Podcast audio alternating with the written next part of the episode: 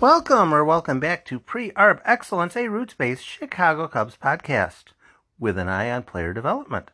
Pull up a chair while I take a deeper dive into concerns for the team's present and future.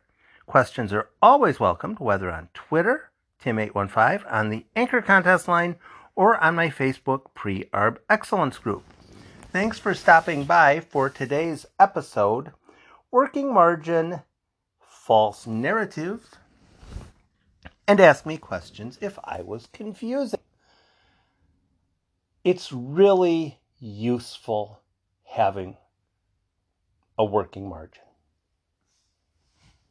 By working margin, I mean something in the stand, oh, excuse me, something in the standings where if you happen to run in to an umpire that has a strike zone that's roughly the size of Saturn, and you end up losing a game one to nothing on the road, it's really not a huge problem. Would it have been nice if the Cubs won today? Why, certainly. However, it's really not that much of a concern. The Cubs are what 26 and 20, six above. Nobody else in the division is above 500. Milwaukee is two below despite the win tonight.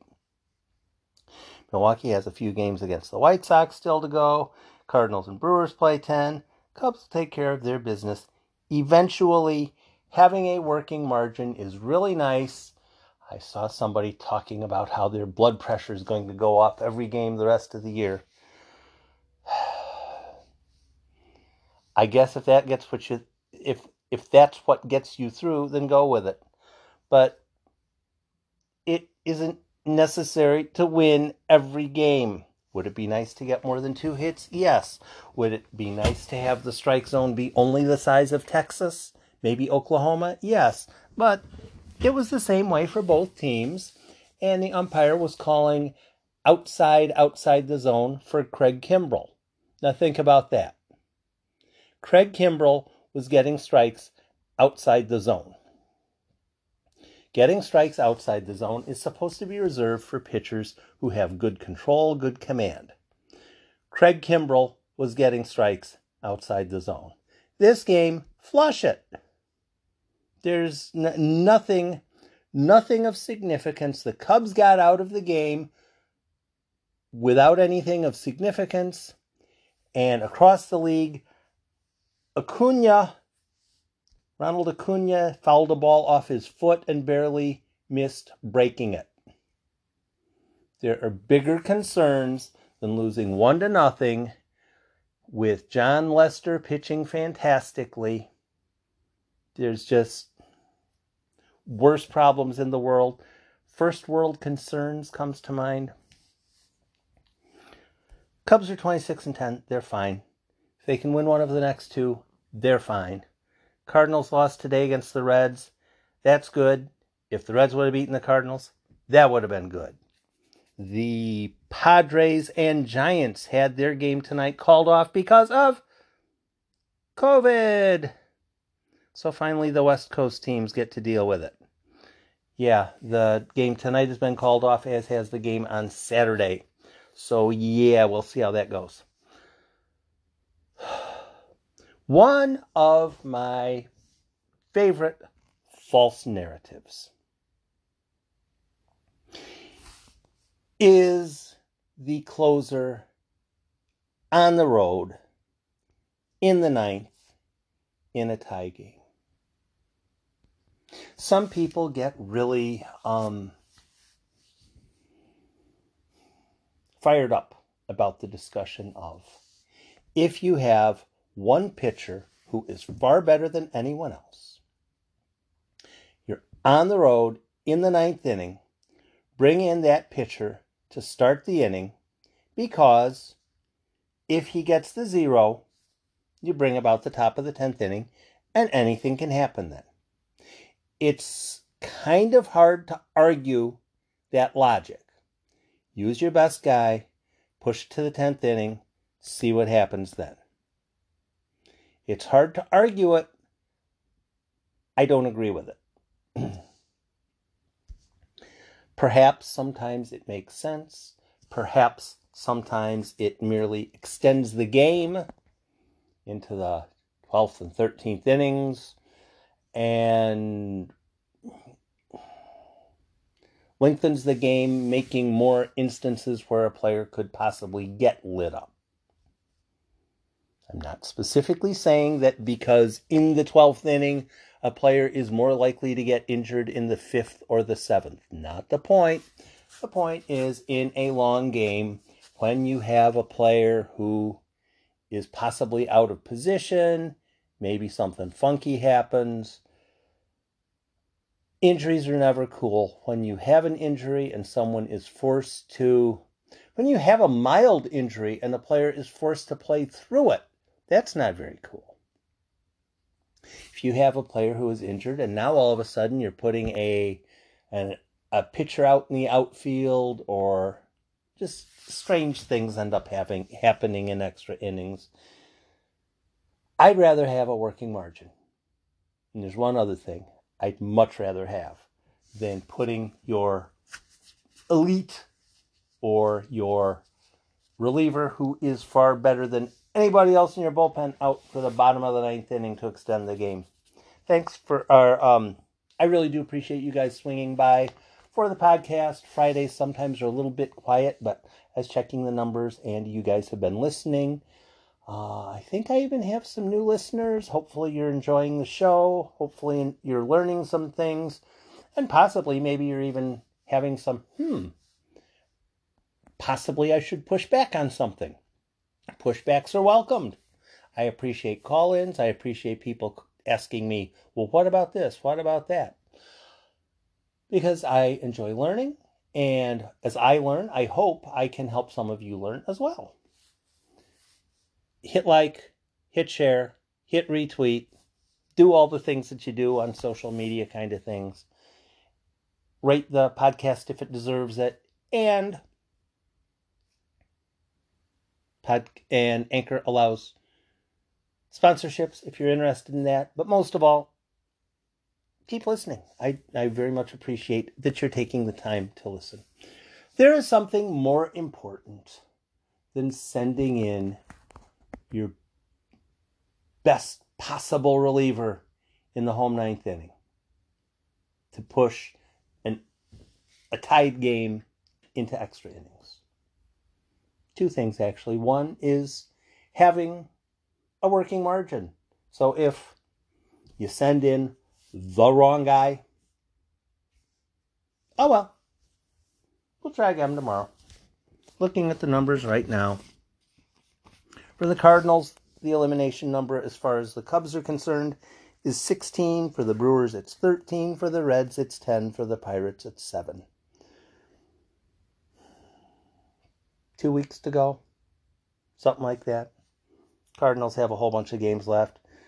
Cardinals today put their I don't know who officially officially their closer is, but I think their best reliever is Giovanni Gallegos. They put him on the 10-day disabled list today with a, something that looks like it's more than a 10-day injury. Um, don't like to see injuries. It's going to be very hard for the Cardinals to catch up or contend with the Brewers or anything with all those doubleheaders coming up. It's going to be really tough for them. 16, 13, 10, 7. If the Cubs take care of their business, even if they don't, the numbers are going to drop.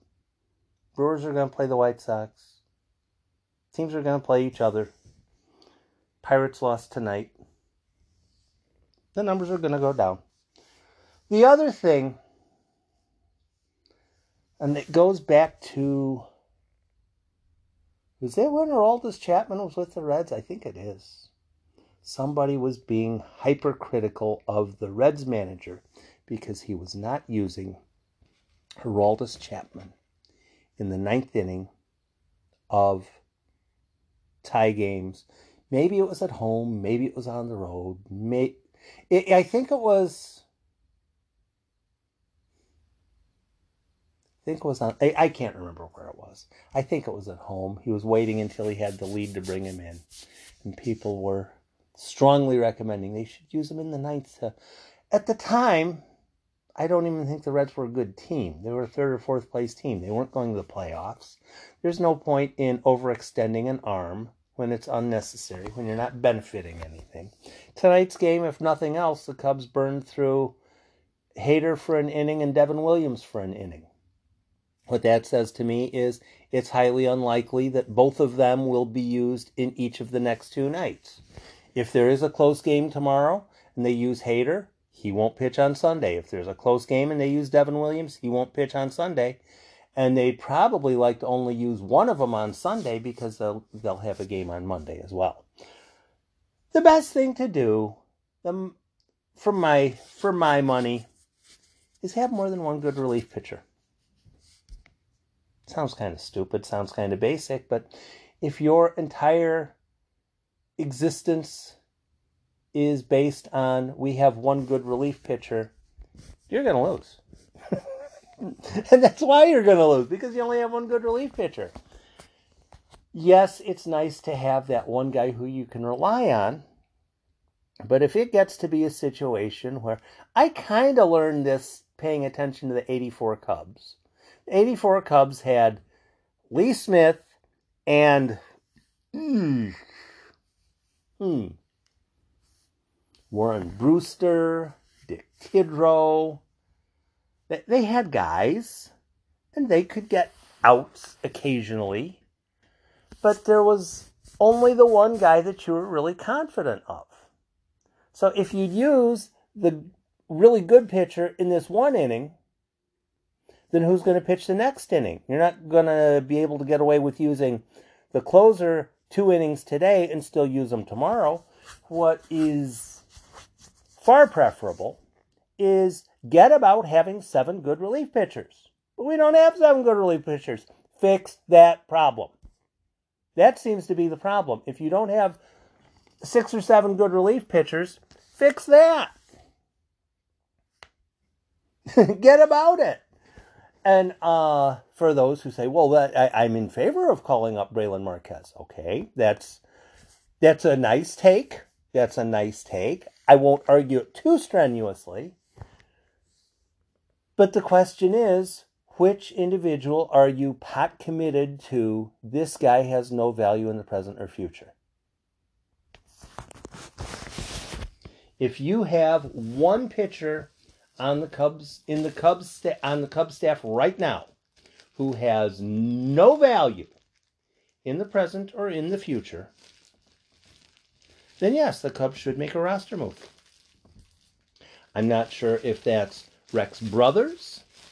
I'm not sure if that's Justin Steele. I'm not sure who of the Cubs relief pitchers is of no current or future value.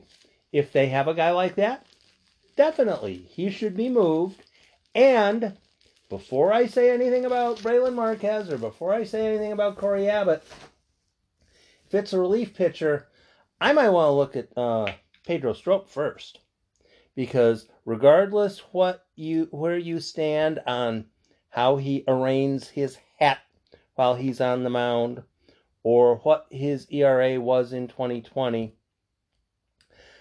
if it came right down to it, and the Cubs were facing the San Diego Padres in the bottom of the ninth inning in a game in Texas.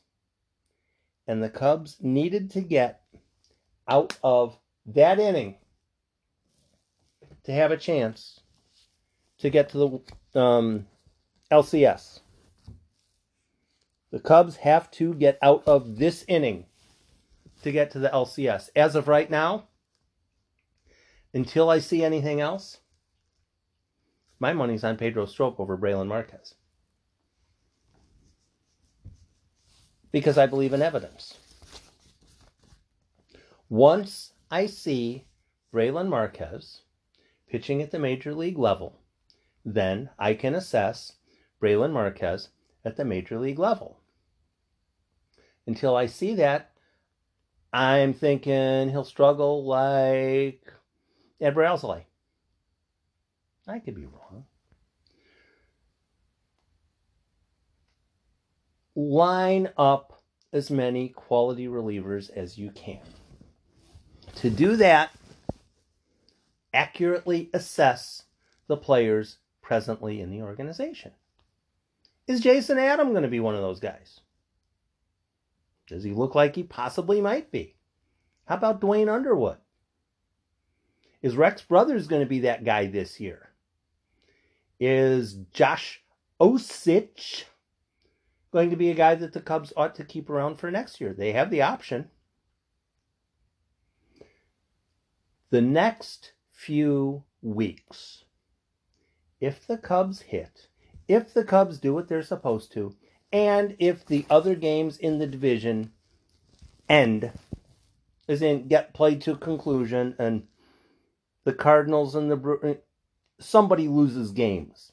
The Brewers lose a couple more. The once the numbers start getting inescapably low, some people will say that's the time to start to experiment. I say rubbish. I say hogwash.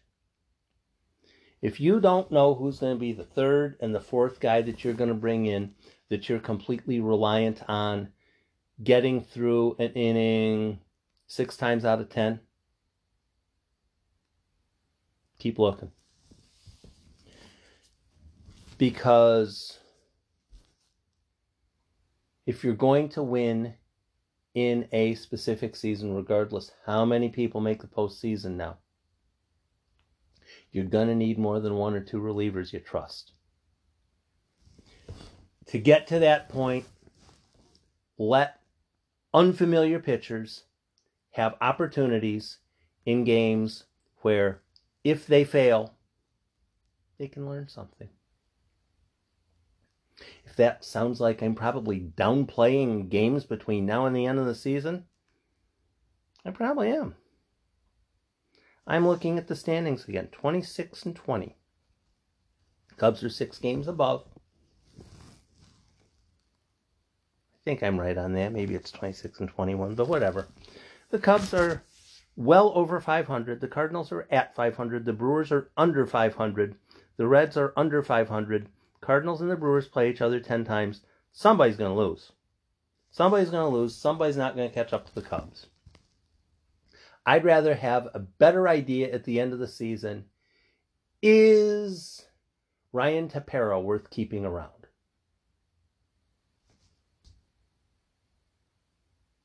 Jeremy Jeffress has been wonderful, but until the Cubs have a second or third option, they're in trouble.